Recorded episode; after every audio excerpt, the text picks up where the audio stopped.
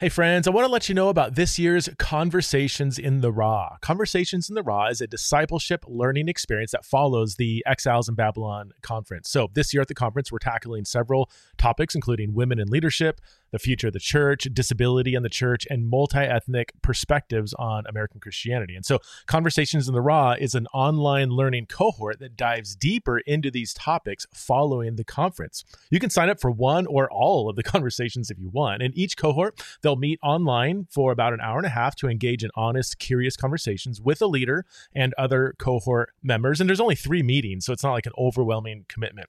Everyone who goes through conversations will receive a certificate. Um, Um, I know that some of you have jobs that encourage you to get like learning certificates, so you can do that through conversations. Also, also, this year we're teaming up with Denver Seminary and Eternity Bible College to offer a four credit option for Conversations in the Raw. I mean, that's crazy, right? For just 500 bucks, you can get three master's level credits from Denver Seminary or three undergrad credits from Eternity Bible College. You'll have to do extra work, obviously, but this, I mean, this is a screaming deal to get credit from an innovative learning experience. So go to theologyintheraw.com forward slash conversations to learn more about conversations in the raw. That's theologyintheraw.com forward slash conversations Think deeply, love widely through conversations in the raw. Hey, friends, my guest today is Dr. Ryan Tafilowski. He has a PhD in systematic theology and a master's degree in history from the University of Edinburgh and is a professor of uh, theology and Christian thought at Denver Seminary. He also pastors a church in the Denver area. He's the author of a few different books. Um, his dissertation, as you will learn, is titled uh, Dark Depressing Riddle Germans, Jews, and the Meaning of Volk in the Theology of Paul Altos. Altos? Altos. Um, basically, he's an expert in uh, Nazism and Nazi theology and all and the kind of German Christian response to the rise of Hitler and the Nazi Party. So that's where we start out, and then we go to more current day conversations around Christian nationalism. So buckle up, Buttercups. Here we go. Welcome to the show for the first time, the one and only Dr. Ryan Tafilowski.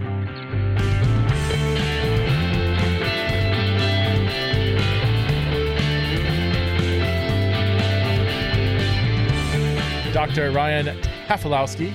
That just rolls off your tongue, doesn't it? Nailed it. Yeah.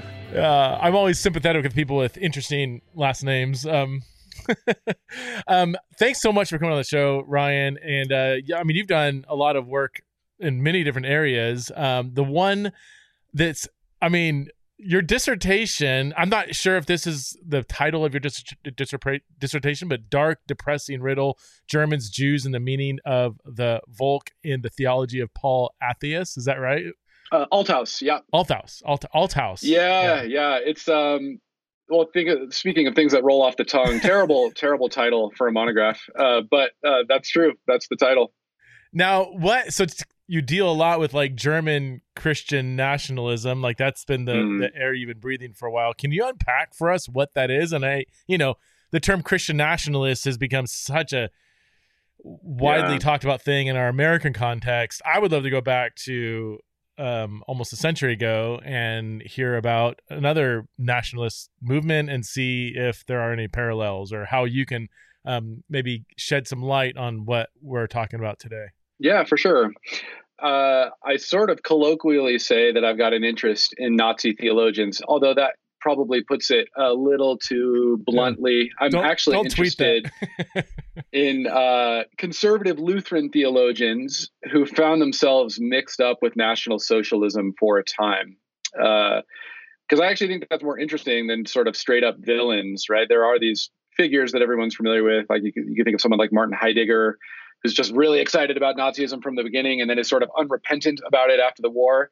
Um, I looked at figures, and, and, one guy in particular, Paul Althaus, who, um, for reasons that I think, if we're being charitable, uh, were understandable in his context, he got mixed up in a movement that he just did not appreciate the scale of. And um, yeah, I'm actually working on a translation of his sermons right now from 1945, right at the end of the war where he's sort of reflecting on this uh, and saying, you know, we we thought that Hitler was a gift and miracle of God. That's what he called Hitler in wow. 1933. Uh, and then in 1945, he says, uh, "Yeah, I was wrong about that." And uh, yeah, he was wrong about that. Can, can, you take us back to kind of give us a kind of 101? How was Paul Althaus? Althaus? Yeah. Mm-hmm. Um, yep. Who was he, and how did he get wrapped up in the national? And what was maybe the nationalistic movement that he got wrapped up in, and then mm. what caused him to kind of rethink his position in 45? Yeah, good question. So he um, is a Luther scholar. Uh, primarily, that's how he's known. You know, most of his work has not been translated. He's not especially important in the 20th century. You know, which makes him ideal for a PhD dissertation. Right? I started wanting to write on Dietrich Bonhoeffer, and then I realized, oh, so did everybody else in the yeah. universe. Um, and then I said, oh, maybe Barth would be interesting. And there's even more books on that. So I ended up with Althaus. Um, who uh, he's quite important as an interpreter of Luther. Some of his books that have been translated are uh, the Ethics of Martin Luther and the Theology of Martin Luther. You'll still find those on um, seminary syllabi and uh, and things like this. So he was a Luther scholar. He was a New Testament scholar. He taught New Testament and kind of historical theology at the University of Erlangen in Germany, which is sort of a conservative confessional Lutheran school, right? That was sort of its reputation in the 20th century. Um, and he was there um, for most of his career. He's got an interesting biography. I mean, he was raised in a sort of idyllic uh, rural town in Germany. Uh, he fought in the First World War um, in in the Eastern Front in what is now Poland. Uh, he was a chaplain, military chaplain. saw saw the First World War there, and so he's he's got these sort of um, yeah, he's he's got these sort of patriotic tendencies that are rooted in that period of his life where he just um, you know, he he was a soldier uh, and witnessed um, what yeah, you know, what are unquestionably atrocities on both sides of the war. Mm-hmm. We saw Germans being persecuted uh, by the Russians. At least that was his interpretation. So he's got this nationalistic streak already as a young man. Um, but you know, and then he he is ordained as a Lutheran minister. He ends up teaching in a different a few different places, and then he ends up in this sort of conservative bastion in Erlangen.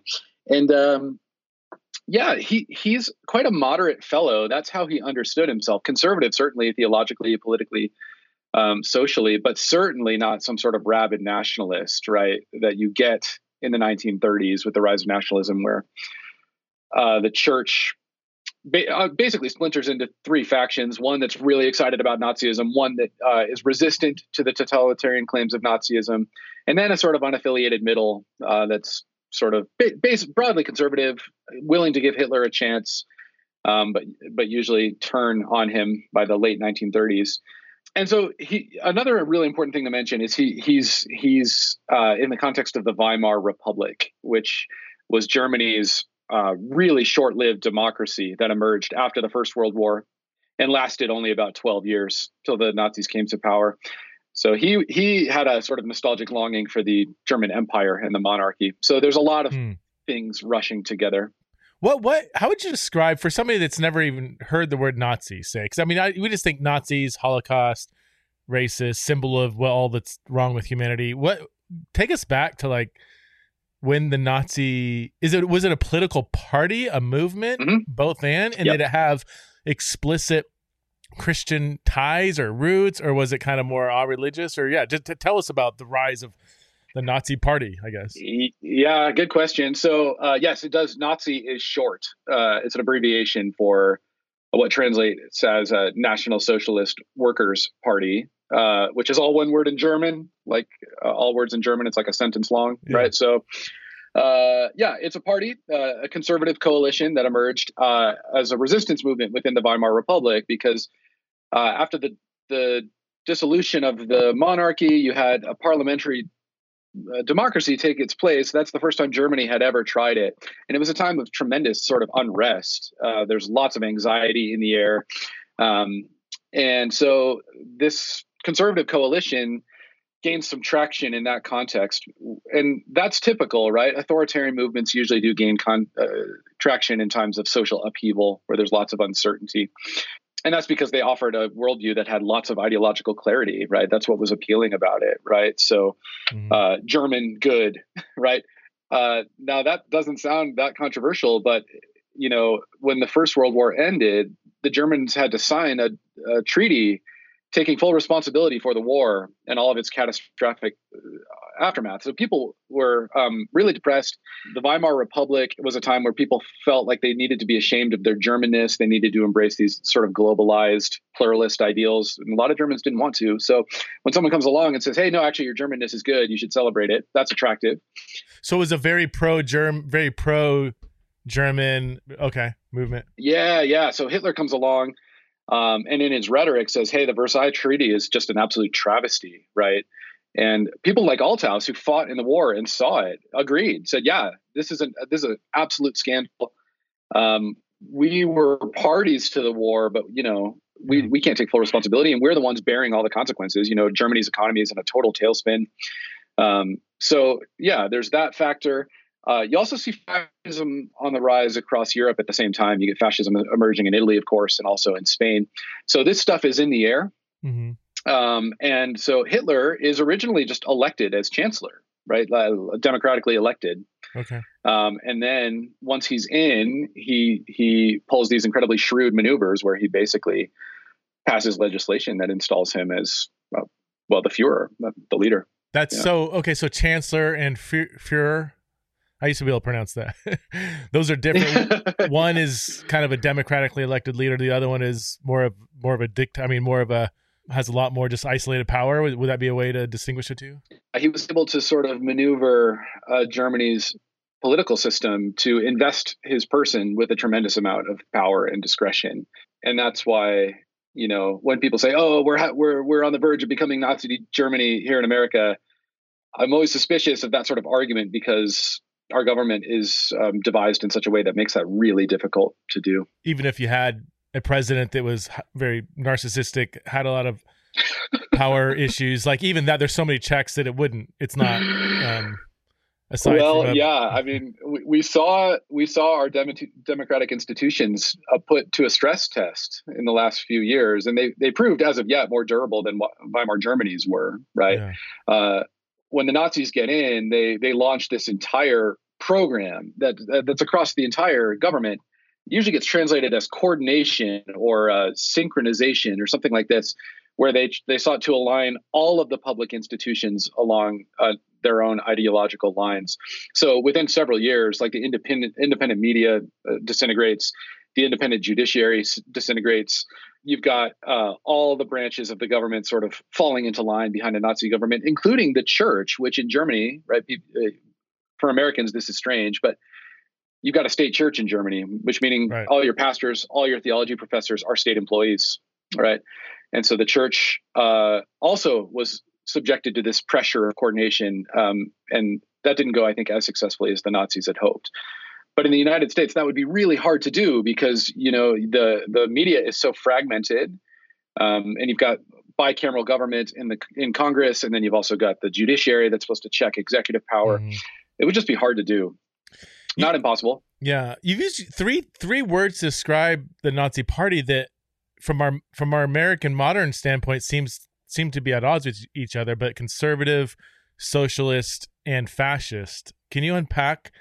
What those mean in that context because some people would see socialism as the opposite of fascism although it does seem like most socialists from my very i mean totally yeah. i could be totally wrong but like turn either turn into fascism really easily or quickly or i don't know um, mm-hmm. but conservative i don't picture like socialists and conservative as two things that would go together yeah. yeah yeah so there's some some clarification that needs to be done here right so I'll put it this way: in the circles where I grew up, the word liberal was used to describe any view with which you personally disagreed, and it uh, and it didn't matter what the content of the view was. Right? You could call Marxism liberal, or you could call fascism liberal.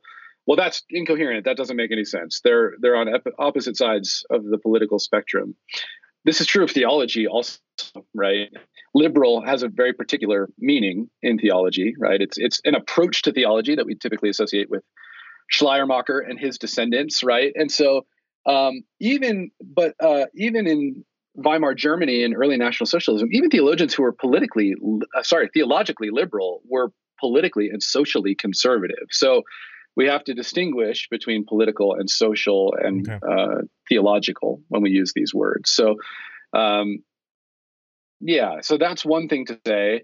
Um, socialist in the sense that uh, it coordinated all the organs of the government to a command economy, right? So that's we mean that in an economics. And then fascism, I don't, to to my knowledge, and I, I don't I don't know. It, it, could have happened. I'm just saying, to my knowledge, the Nazis don't refer to themselves as fascists. That's okay. um, a term that gets added later. But by that, we just mean an authoritarian response to a crisis of pluralism. So, in in if you understand it in that way, all these things actually can fit together. They're they're trying to they're trying to. I interpret Nazism anyway, or certainly I should have put it this way. I interpret Christian support for Nazism in the 30s as a response to pluralism uh, there's all there's all this anxiety about civilization changing really rapidly, and they see these three things: a command economy, centralized power, um, and a return to sort of basic German values as really attractive. I mean, that does have parallels for today, but we can hold off on that for a second. Mm. But um, so it did have this kind of in response to kind of a like woe is us we're german we screwed things up to wait a minute but we're still german like almost this like ethnocentric german exceptionalism mm-hmm. you know they're like hey we're you know we have a oh, great yes. country we're so i had a lot of that kind of patriotic fervor that was driving it would that be accurate yeah okay oh yeah i mean oh sorry I, i'll just add here Althaus has this really interesting feature to his theology where he thinks that every ethnic group is supposed to be segregated from one another right? So he's got this sort of segregationist logic. And he thinks that God has instilled every different ethnic group with a different quality that allows them to fulfill their destiny, which God has given them in world history. Um, and, you know, surprise, surprise, uh, for example, he thinks that Africans, black people, their gift is physical strength, which means they're meant for manual labor. So he doesn't come out and endorse slavery, but it's not that hard to understand how he would. Um, and he thinks, surprise, surprise, Germans are endowed with a vast genius that no other country has, and they're meant to lead civilization into its ultimate destiny. Wow. So there were, I was going to ask, like, when the Nazi Party came to power, did it have these kind of blatant racist themes? That, that's what always shocks me. Like, how do you mm-hmm. get so much support? And assuming that there's a good, you know, it's 100 years ago, a lot of people were a lot more maybe blatantly racist back then. But did it have, was it, was it, did it succeed on that kind of banner? Was that more in the in the background? Was it more subtle when it when they came to power? Oh yeah. Yeah, it's a great question. I mean, one of the things that's so shocking about National Socialism is that uh, it, it, didn't really disguise its ideology. And okay, uh, there's there's lots of there's been lots of scholarly work on this in recent years. Um, one guy, a guy named Jeffrey Herf, has written a book called "The Jewish Enemy," in which he he makes a painstaking case and he shows pretty clearly, like that the Nazis told you exactly what they planned to do, and then they did it, right? Uh, and he even shows, for example, like uh, placards at bus stops saying things like "the Jews are our misfortune," right? It just says it, like oh, you know, wow. it's like waiting to get on the train or something, and you look over and there's an advertisement for like how Jews are the end of German society, right?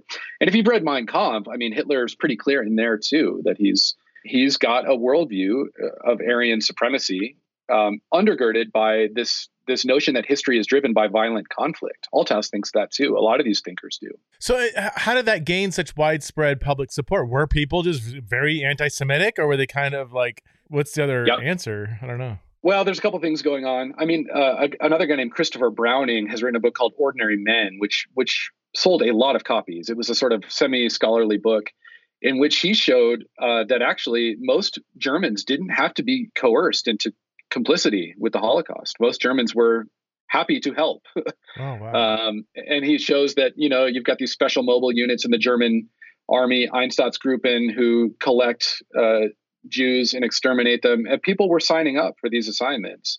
Um, and we even have sort of local townspeople turning in Jews uh, in their neighborhood, people who they suspect might be Jews or hiding their Jewish identity.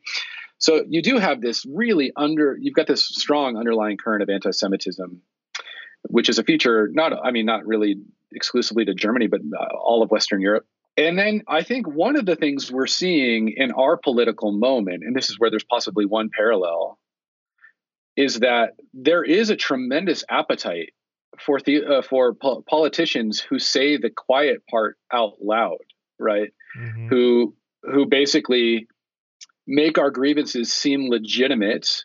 And when they speak first, we feel empowered to speak uh, it, in ways that are uh, harmful or destructive.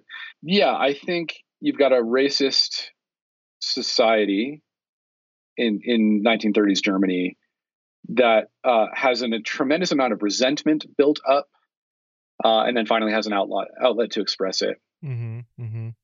And was Hitler just? I mean, such a compelling leader, speaker. The guy. I mean, it's got. I mean, the, the cultural moment is set for a charismatic.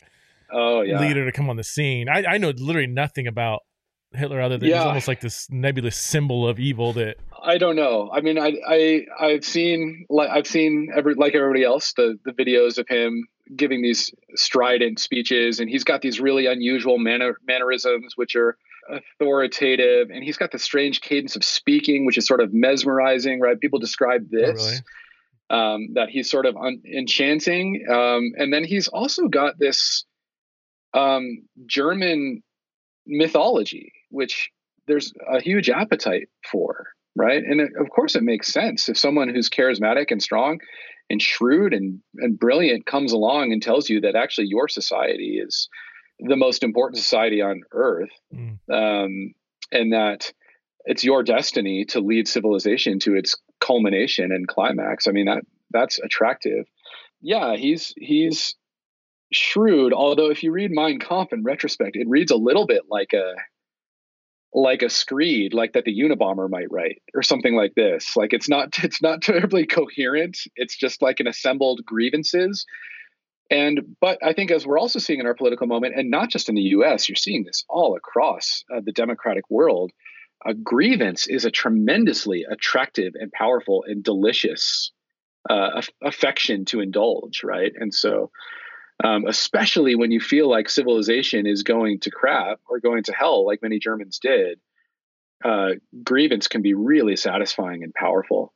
Grievance, like I feel hurt by how people are treating us or thinking of us, and that kind of defense mm-hmm. mechanism of like, no, I'm not as bad as people think I am and or... totally yeah right so for the, the in the German context it's got a few edges it's got the whole Verma, uh, Versailles treaty uh, aftermath of the war thing but also um, you know, all of these theologians, they think that Germany is a Christian nation, and they mean this almost in like an ontological sense, right? Like that to be German is to be Christian. Like it can't be another way.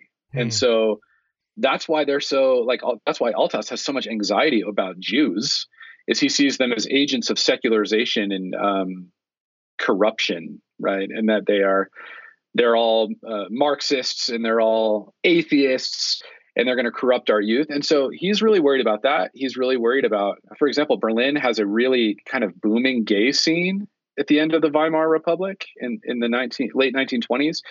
There's all kinds of hand wringing about this. Uh, there's lots of worries about immigration. Uh, there's a passage where Althaus is really alarmed that he goes out into his university town and he hears people speaking in languages that aren't German. So it feels like Germanness is under siege. That, so that's where the conservatism piece comes in. They want to conserve old, you know, our German values and go back to when we were, yeah, just, I don't know, has that, yeah, it's making sense now. Like that, that, that's when you talk about German nationalism and conservatism, like that's where those categories really do feed into each other. Um, mm-hmm. And the mm-hmm. socialist piece is an economic view that again in, in our current culture today is associated more with not conservative but that that's that it doesn't have to be that way it doesn't there's nothing intrinsic about socialism that has to be conservative or not conservative mm-hmm. interesting yeah it was a it there was also kind of a thought i mean uh, here again it goes to this like they all have this this view uh, of a national type and the german national type they just see as incompatible with kind of uh, modern values. So they're suspicious of capitalism. They're suspicious of a democratic government. You know, Germany, uh, since uh, the Treaty of Westphalia in the 17th century, had basically been a monarchy. And that's all people had ever known, sort of centralized power. Oh, okay. Okay. To your knowledge, like, how did a chunk of the German church go along with this? Like, was the church too just as racist, or were they just duped, or yeah. What, what, like, I guess, well, you're a guy that you're studying, like, for a long time. He was very excited about this movement as a Christian. Yeah. Yeah, so this is a really complex question, and there's a bunch of strands going on here. Uh, one thing to say, and there's lots of scholarly debate about whether Nazism understood itself as a Christian movement. Okay. Um, the consensus has been basically not, although there has been a really important book called The Holy Reich. It's by a, a guy named Richard Steigmann Gall, and he argues uh, quite persuasively that uh, that many high-ranking Nazis were Christians or not, but at the very least, uh, Nazism saw Christian rhetoric as their ticket to power. So, particularly the early Hitler in the early 30s uh, does make these sort of signals interested in Christianity. He wants to put it back to its rightful place as Germany's worldview, and he wants to recover uh, Christian values. Um, and so, early Hitler, you, I think it's not too hard to see why some Christians were saying, like, okay, yeah, um, this is how Althaus thought about it. Yeah, he's rough around the edges I don't really like the brutality that seems to be intrinsic in the Nazi platform. But if he's going to put Christianity back at the center of German life, then I think we can sort of make our peace with it. That's what he thought until about 1937 or so. There were other Christians who um, I could only describe it as an unrequited love affair with Nazism, right? Where who are really excited about the Nazi platform. There's, I mean, uh, you may be familiar with the University of Jena in Germany. It produced a bunch of like quite important New Testament scholars. They bogus think tank to write up a basically a manifesto to theologically support the Nazi Party platform. Um, so some people go all in. That's sort of a lunatic fringe, but I think most sort of centrist Germans just sort of saw Nazism as as a chance to reverse the tide of secularism and uh, restore Germany to its Christian heritage. So, so, so you're saying some of the more moderate Christians or whatever just didn't love everything about the rise of Nazism, but uh, as a means of restoring Germany to its Christian heritage. I mean, the last five minutes of you talking, are you trying to map all that on some of stuff going on today, or is it just that? I mean, there are some obvious differences, but are there are there some just uncanny, interesting commonalities that you see when you look around at kind of certain movements today and i know there's a big discussion about christian nationalism. I mean again i don't i don't nothing from the past can perfectly map onto the future but there's there seems like there's some interesting parallels there. Can you go there for us for a little bit? Uh, i can with great fear and trembling. Uh, i will be uh, i'll try to be quite deliberate and careful and i'll try to be charitable here too. Just how about this? Be tur- turn into an atheist historian that's just looking at history with no dog in the fight i guess. I don't okay. All right. I can try that. Uh, okay. I do think it's important to state and we've already covered this that there are i think probably more dissimilarities than similarities right? So i mean america is the is the oldest contiguous democracy in the world. Um, it's not the most ancient democracy, but it's the most, longest standing democracy at uh, a couple hundred years. Our institutions so far have proved to be quite durable. We don't have a state church, right? So I'm a pastor, but it's it's written into our constitution that the government doesn't pay my wages. Um, and this was true of, of, theology professors also, right? So they, they there is an economic pressure for them too, not to uh, mm. not to make a fuss. In fact, Dietrich Bonhoeffer um, lost part of his salary as a result of this, uh, and then gave another share of it to a to a Jewish colleague who had lost his salary completely. So there's that factor too. I also want to point out before I point out some similarities, we have got to stop it with the Holocaust uh, comparisons. uh, we've just got to, you know, like a vaccine mandate is not remotely close to the Holocaust, right? A mask mandate is not remotely close to the Holocaust. Uh. The government asking you uh, to to suspend some element of some of your minor civil liberties during a pandemic is not a Holocaust, right? In fact, I would argue theologically the Holocaust has no analog, right? It's it's truly absurd in the sense that it defies all logics. So I, I don't have a lot of sympathy for those sorts of arguments. Um, so similarities, I think there are a couple of important ones. Um, I think uh, number one you've got a similar sort of um, supersessionist hermeneutic going on, where a lot of these theologians thought that Germany was basically the new Israel, or they had been tasked with kind of carrying on the work of God's kingdom in the world. And this is why they're really anxious that uh, Christianity appears to be in decline in the early 20th century.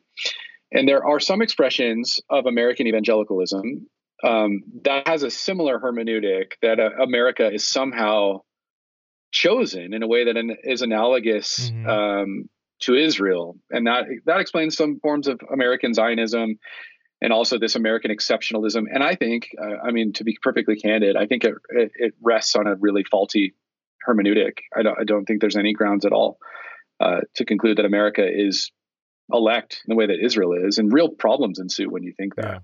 Yeah, yeah, yeah. Or, or even like just the um when you when you were saying that like Nazism wasn't a and I first of all I appreciate you leading with the very important differences. And I, I think it's just sloppy and it's just it's just it's just yeah it's just sloppy when, when people kind of try to map. Typically right it's republicans onto nazi germany but you, you see it from the right saying that you know the left is they're a bunch of nazi fascists you know telling everybody what to believe and what to do. And and and again there's there's pieces i'm like yeah i could see i could connect some dots but it just seems intellectually sloppy to try to map it onto perfectly um so i appreciate that but um not the nazi party not actually really being a christian movement but using a Christian base or Christian rhetoric, Christian language when it helps their cause and power. I mean, I see a lot of that. Again, this is oh, yeah. I would say bipartisan, but it would be I think primarily from the right that sees this evangelical base as a means of power and and will do things and say things that will satisfy the base. I mean, do you see do you see that as just as you're talking? That's kind of where my mind went. I'm like that that seems like a really strong uh, similarity, like Christians in the country being used really by for the sake of the power of a certain political party. Yeah, yeah, and I, I, I think yeah, I, I think there are certainly parallels here, and I, I think you did well to note that it is bipartisan, right? I, I think yeah.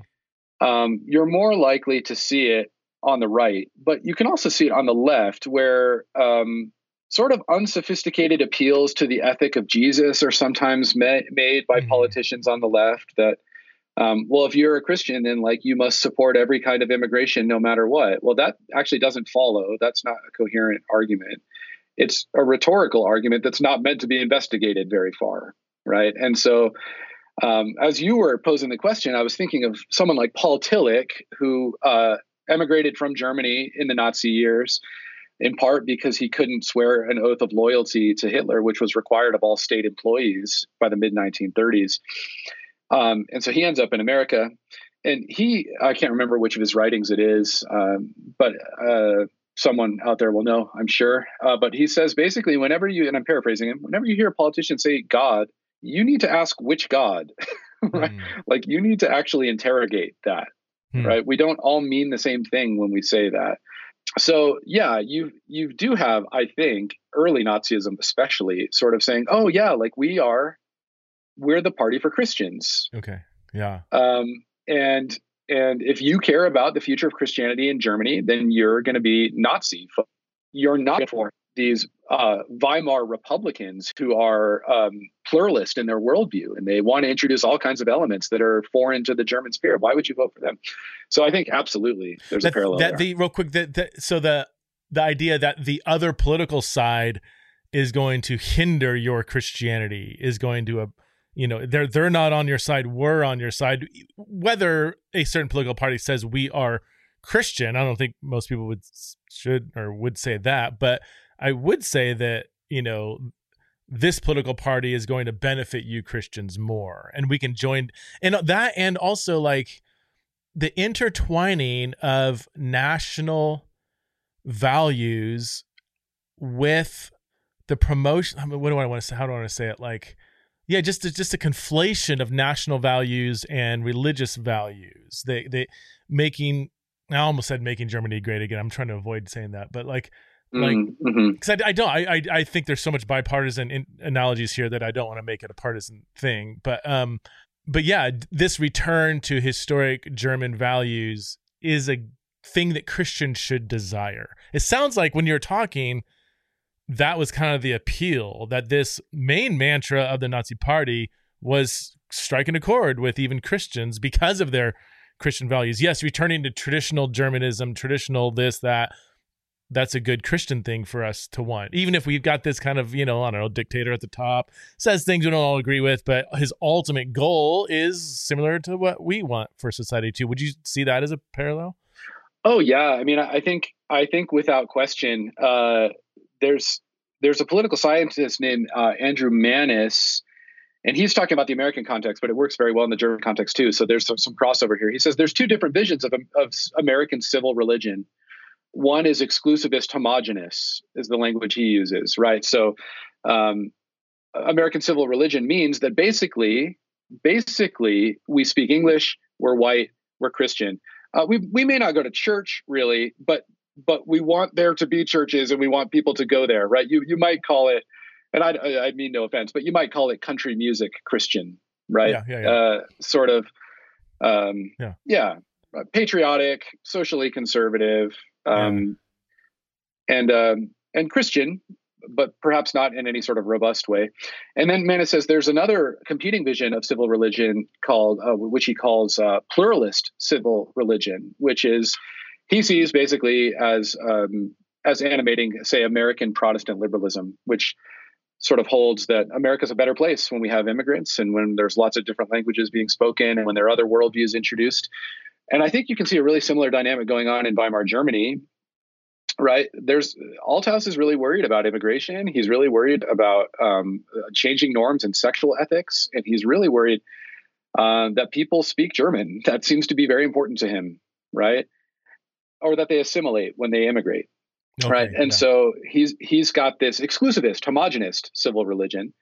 Um, and so yeah, you get a lot of these figures who who um, they are willing to say, sort of hold their nose and endorse Hitler, right? Which is rhetoric you you hear a lot in our context, right?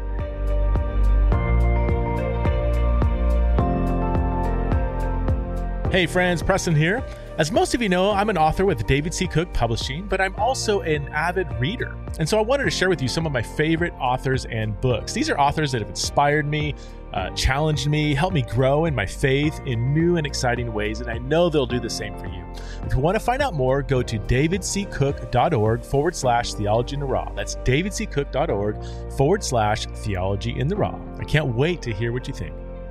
Hello, friends. Registration is now open for Exiles in Babylon conference, and I cannot wait for this conference. Here's a few topics that we're going to wrestle with the future of the church, disability in the church, multi ethnic perspectives on American Christianity, and a conversational debate on the problem of evil and suffering. We have Eugene Cho, Elyse Fitzpatrick, Matt Chandler, Michelle Sanchez, Justin Giboney, Devan Stahl, Lamar Hardwick. The list goes on and on. Joey Dodson's going to be there.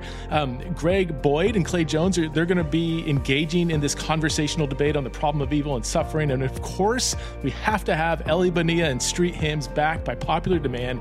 And Tanika Wyatt and Evan Wickham will be leading our multi ethnic worship again. We're also adding a pre conference this year. So we're going to do uh, um, an in depth scholarly conversation on the question of women in ministry, featuring two scholars on each side of the issue. So uh, doctors Gary Breshears and Sydney Park are on the complementarian side, and doctors Cynthia Long Westfall and Philip Payne on the egal side. So, March 23rd to 25th, 2023, here in Boise, Idaho.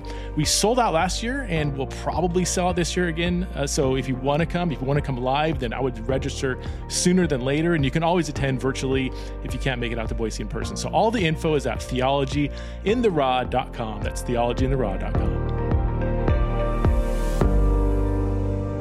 I think pe- people that, for instance, support Trump, I think there's many different reasons for them voting for Trump, all the way to like Trump is basically sharing the throne with Jesus, all the way to, you know, I hate both candidates, but I'm 51%, you know, like, or especially in the 2016 election, as Bill Burr said, you know, we had the choice between this blatant racist and the devil, you know, like, and I, I, when I talk to Christians that I know in my anecdotal experience, a lot more Christians that did vote for Trump that were not would not at all be considered like Trumpist.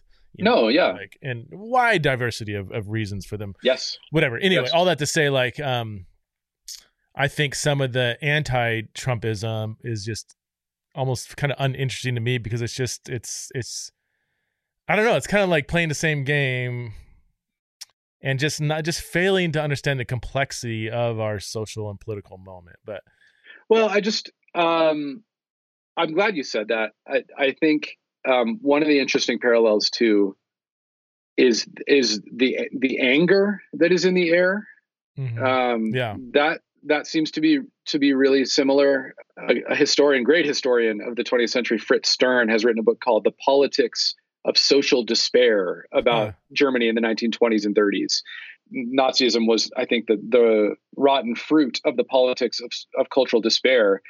And while the parallels are not identical, we are living in a moment. I think it's really obvious uh, where the politics of cultural despair are dominating our discourse. And this is true on the right and on the left, right? Uh, just think about how much anger there is. It looks different on the right and on the left. Mm-hmm. On the mm-hmm. right, it looks like resentment, right? Mm-hmm. So grievance, rage, mm-hmm. right? On the left, it tends to look like self righteousness or contempt or disdain. Mm-hmm. Um, but like, listen, as a Christian ethicist, I mean, I feel like I just sort of have to say resentment and disdain are not fruits of the spirit. right like we got yeah. we got to be resisting the politics of cultural despair whether we're republicans or democrats or unaffiliated or somewhere in between right right right right yeah i think what was that's so true i, I think what i was was trying to get at was like this idea that here's this imperfect candidate i don't like yeah. maybe a lot of what he stands for whatever but like to get us back to kind of more old school america where there's christian you know where, where it was we had more christian values when you know, in the public schools, they weren't indoctrinating our kids with certain ideologies that, you know, I just totally disagree with. We weren't being told we're, you know, immoral for holding to be for being a Christian. It's like we have a pluralist society, we can agree to disagree, but now Christians in some circles are made to feel like now I'm like if I believe in traditional marriage publicly, I'm like people see me as like fundamentally immoral. We're back in the old school days, you know. Oh, you're a Christian, obviously you believe that, and if you you know whatever. Yes. Um. So I think yeah, and then they say, well, of these horrible candidates, here's a guy that's just like saying the quiet part out loud. He's gonna bull yeah. in the china shop. Well, maybe he can kind of like be the one to ram through certain things that are gonna bring us back to a better society where um, uh, Christianity was maybe more tolerant. Um, yeah. or, or people tolerated Christians, didn't think that they were like of the devil, and all of that. Like when when you start heating the heeding the rhetoric on both sides and start demonizing the other. You know, um, you know, on the one side you have a, a bunch of baby killers on this side, and then you have a basket of deplorables on the other. It's like people don't think clearly when they're just when their humanity is just being attacked over and over. They yes. just hunk, hunker down and say, "All right, well, I'm, you want to fight? Fine, let's fight." And I don't even know where this. I think it just happened yeah. kind of back and forth for a while, which, as a very apolitical or apolitical person, to me is just historically interesting. What saddens me is when so much of Christian discipleship has been very much swept up into these polarized, dehumanizing debates. Yeah. Well, you say a couple things I think that are really important. Number one, one of the things that was really challenging for me about studying Althaus is that I could identify with him in a lot of ways. I I'm conservative by temperament. Like that's not to say anything of my ideology or theology, but I'm conservative by temperament. Basically, my entire goal in my adult existence is for you know no one to ever look at me ever again, which is why I only wear, wear gray sweaters and I drive a beige Honda Civic, right? like I'm that I'm that kind of person. Um, and and uh, I think what you said is really good there part of what attracts people to conservative political ideologies, and I don't see this as a problem, I, I see it as perfectly understandable, is that nobody likes to sort of be uh, bigoted for holding views that uh, that are deeply associated with their religious traditions. Um, you know that, and and when when Hillary referred to these folks as baskets of deplorables, that was just a catastrophic misstep because it it feeds the the politics of cultural despair and and it's mm. dehumanizing to them and I'll I'll just say, you know, it, it isn't helping the situation to make the other side feel small and stupid, right? So that's important. Number two, there another reason it was challenging for me is because uh, Althaus tried to exonerate himself, or ju- or yeah, justify his views by saying, yeah, in my personal life, I find Hitler abhorrent. Um, but politically, I have to support him. And and you know what's so interesting I mean, about that's like word for is, word what so many Christians would say. totally right. And I I mean, it's easy for me to justify my views that way. Uh, it's easy for anyone, and and so what's really interesting is you know after the Nazis lost the war, and this is this is in 1945 into 1946 the Allies came into all these towns and they set up these tribunals where all the state employees had to go through these so-called denazification trials. And they had to demonstrate that they weren't sympathetic to Nazi ideology. Althaus failed his mm-hmm. in 1945 and lost his position, but then he and was reinstated. And um, part of him being reinstated is he collected all of these letters from students and colleagues in Erlangen who all said privately he hated Hitler. He told us all the time, but he never went on the public record. So that's uh, very okay. that's huh. that's challenging for someone like me uh, or anyone who's trying to, I think, faithfully follow the way of Jesus in the public square is like, uh, does it cut muster to have private views that you never express publicly? Probably not, right? Mm-hmm. Um, and the last point you made that I think um, concerns me most, this is the parallel I find most distressing, is that when you see this turn towards a culture war posture, it signals to me that evangelicals, and I'm an evangelical, I'm a Baptist pastor in suburban Denver. I'm an evangelical, right? Uh, it signals to me that we have lost our belief in the gospel's vibrancy. Wow. Um, that we that we don't think that we can persuade our culture to adopt the true, good, and beautiful in any other way except by legislating it, right? Um, this is what Jurgen Moltmann in his book, The Crucified God, calls pusillanimous faith, fearful faith. It's fragile. It's it's afraid that it can't withstand the pressures of pluralism, so it tries to short circuit them, right? Eliminate them. Whereas I think a gospel response would be, okay, we realize we have to compete with other worldviews now. Let me show you why the story of Jesus Christ is true, good, and beautiful. Yeah yeah, I'm doing a lot of reading like in Hauerwas and and that whole stream of just um I think uh, the typical political position or posture of Christians reflects a very anemic ecclesiology. Um mm-hmm. it seems that when Jesus broke into the, you know, so was announcing the kingdom of God is at hand.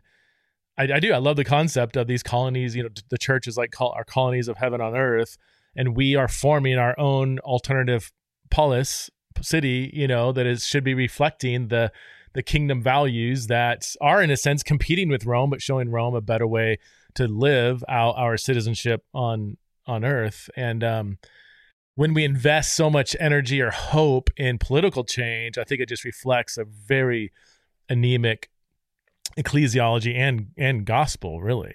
Yeah and that that's really well said. And i like the idea of a colony. Not and not so not as a and here's here's where the Hauerwasian people get um critiqued is like well you okay that's just a separatist movement. You're just like no no no no. It's the best way we can actually influence and and, and help society is by being the church. Like being the church mm-hmm. adopt embodying the gospel ethic is not as a way to hunker down and build walls but we're not going to be effective in reaching the world um, if we don't if we're not being the church first. So it's not an either or. Mm-hmm. I think that's where he gets accused of being kind of like more of a separatist. But um, well, uh, you know, you're the Paul scholar, not me, so I won't say too much here. But uh, I like the image that Paul uses of an ambassador. It's a very yeah. suggestive image, right? It is someone who is from somewhere else, but lives in the you know the foreign territory and actually participates in the public discourse there. That's the yeah. literally the whole point of an ambassador. Yeah. Right. So that can overcome some of that separatism. And he and Paul, I mean, this is something I'm knee deep in right now. Just the, the sheer volume of overlap between the language that Paul and Jesus uses to describe the Christian movement is just the sheer overlap between that language and the language used to describe the Roman Empire and their emperor. And like it's just like they're co-opting all this language which just that alone suggests that yeah that the Christian movement is intended to embody the kind of kingdom on earth that other kingdoms are trying to pursue.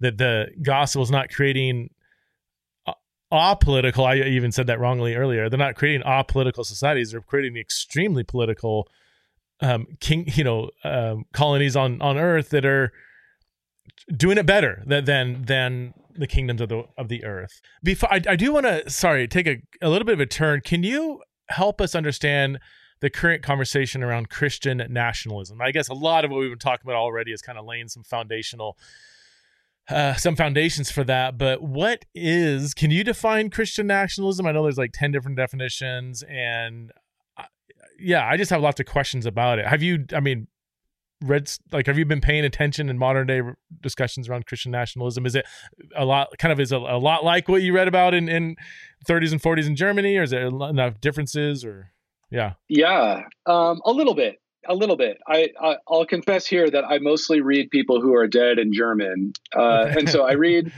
uh, I read some contemporary literature. I'm aware of the discourse. And, you know, of course, I'm a pastor, you know, with lots of people in my congregation who are deeply concerned about political questions. And uh, I've also got a multi generational congregation. So I got uh, younger folks who um, have certain views and older folks who have others. And uh, it's hard to negotiate that. So I'm sort of in the thick of it. I also teach at an evangelical seminary that is trying to negotiate these questions too in real time. What does it mean to be a faithful follower of Jesus in a cultural moment like ours?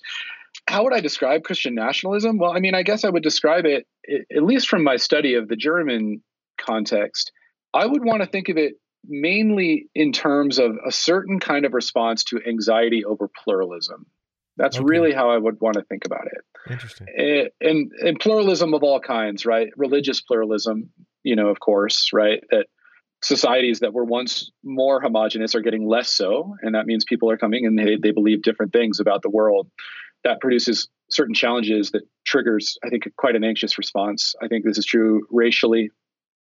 Uh, our our country is in, in the midst uh, I, I, think of a convulsion about how to think about uh, various ethnic identities uh, trying to share one space without a common vision of the common good, right? Which is basically what liberal democracies are trying to do, which is get people who don't share many values to coexist together, and they try to solve it through freedom, basically personal freedoms.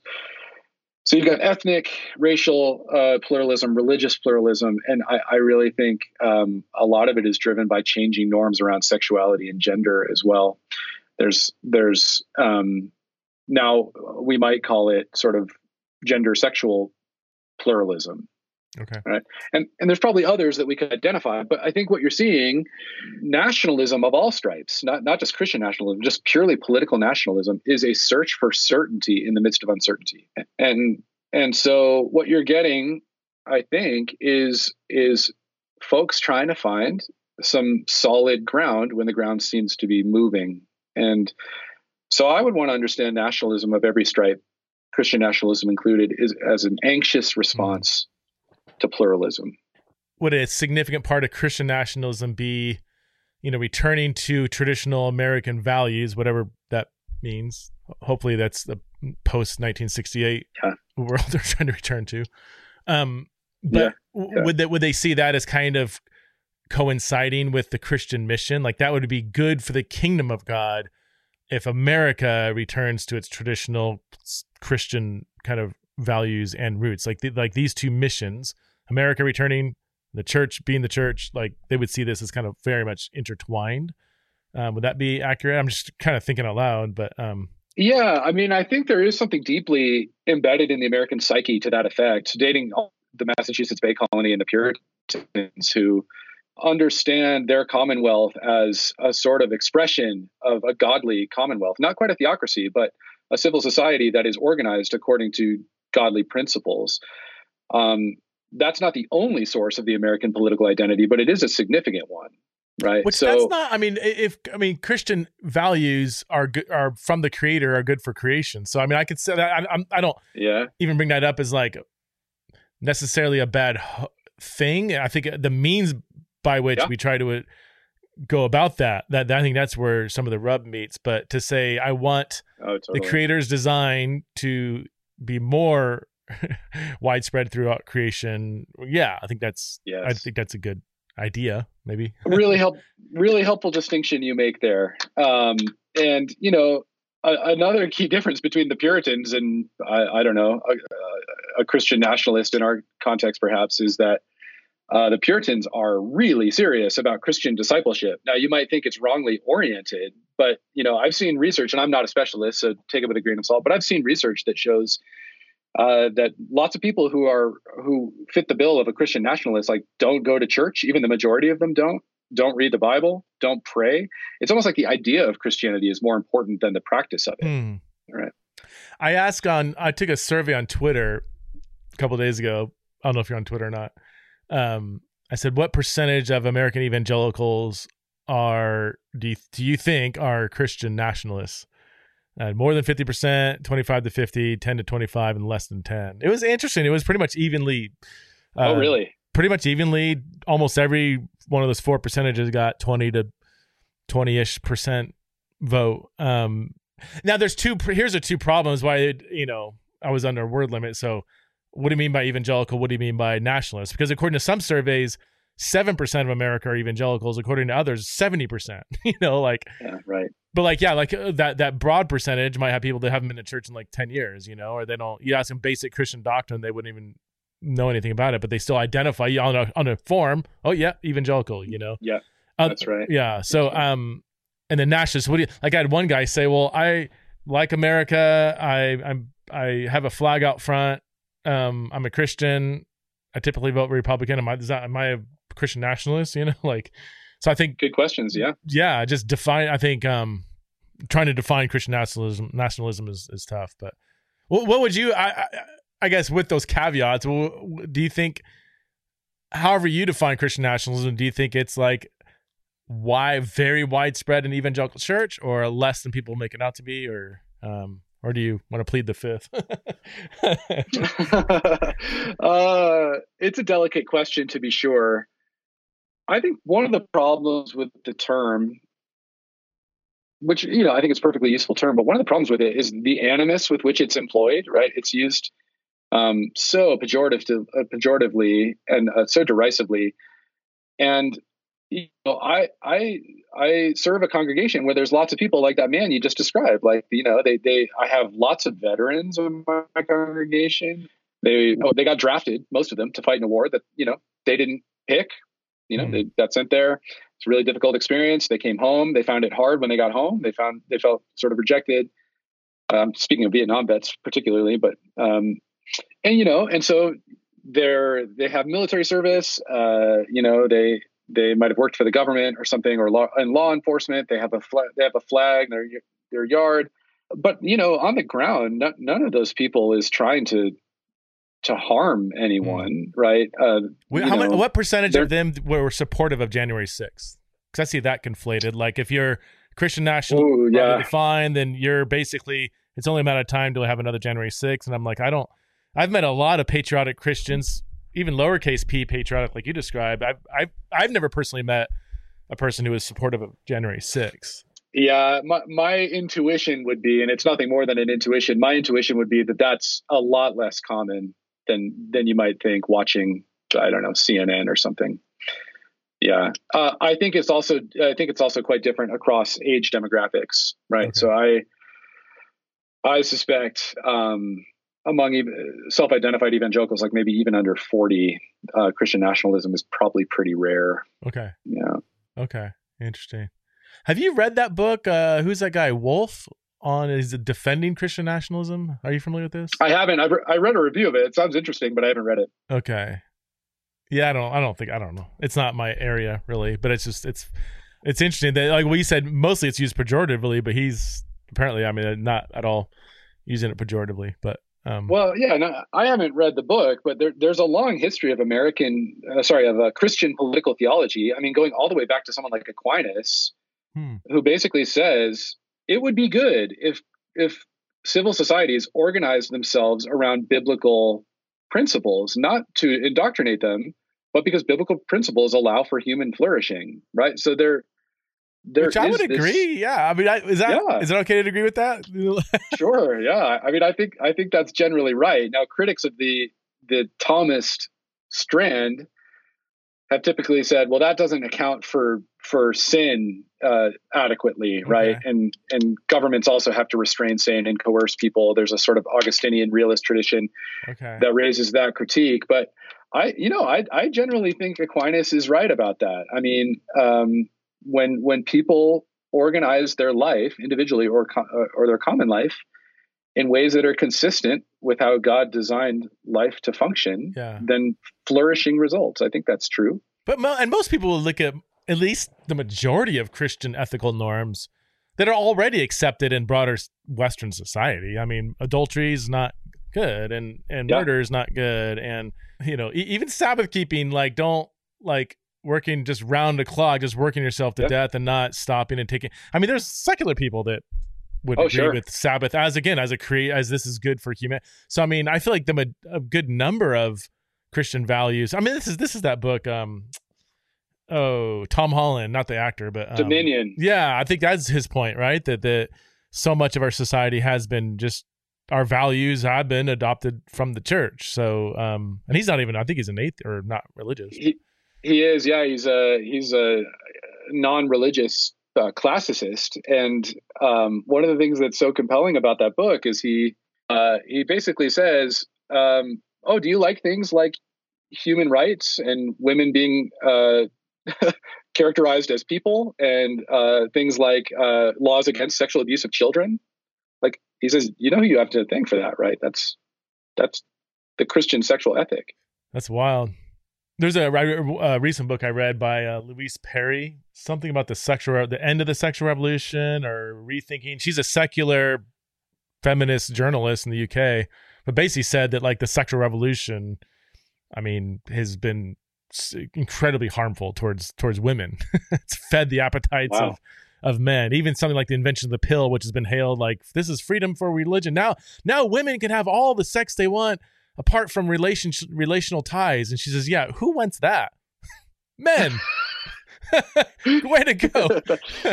and um anyway, she um she again not religious at all, but like the underlying ethic that she is kind of seems to value comes really close to a Christian sexual ethic without ever even mentioning it, without even really knowing it. But she's just looking in the sense that like let's just look at what happens when you pursue when you just take away virtually all boundaries on sexual um, activity or even she has a great so her best chapter is on consent how consent is kind of a fraud mm-hmm. that you cannot hold together a healthy sexual ethics simply by consent. There's just so many issues of what that even means and power dynamics with, within that and it's fascinating man. It's uh, but yeah anyway. Oh i yeah i've seen arguments to that effect um and uh, right now I'm teaching a class on theological anthropology this semester, and uh, thinking quite a lot about sexual ethics. And there has been a lot of dissatisfaction, in the, even in the last two years, about thinking of consent as the only criterion to govern a sexual ethic. I mean, yeah. uh, it's harmful for both parties, degrading. Thanks so much for coming on the podcast. This is so much fun, man. And um, yeah, I'm sure we provoked some thoughts, maybe made well, it's not a theology journal episode if somebody doesn't leave angry. So, um, yeah, I'll look forward to that one star review that will result from this. But uh, oh, real quick, real quick. So you teach at Denver Seminary. You want to give a shout out to Denver Seminary and uh, convince somebody why they should choose that seminary over others? oh, for sure. Yeah. So yeah, I teach at Denver Seminary. We are a uh, interdenominational evangelical school. But one of the things I love best about the culture of Denver Seminary is related to the lots of the questions we've just talked about, which is it's it's written right there into our statement of faith, the separation of church and state, which also implies uh, that the gospel is not to be conditioned by any sort of political ideology. So you got a lot of folks here doing work and trying to figure out what a faithful vision of Christian evangelicalism in the public square is that copes with the pressures of secularism and, and pluralism without surrendering uh, a Christian identity and without succumbing to sort of political uh, ideologies. So, I mean, if you're mm. if that sounds good to you, uh, there's a lot of good folks doing work here. Yep, yep. I'm a big fan of Denver Seminary. So you guys, yeah, you guys are doing great work. So, thank you, Ryan. Uh, thanks for coming on the show. I really appreciate you. All right, thanks, Preston.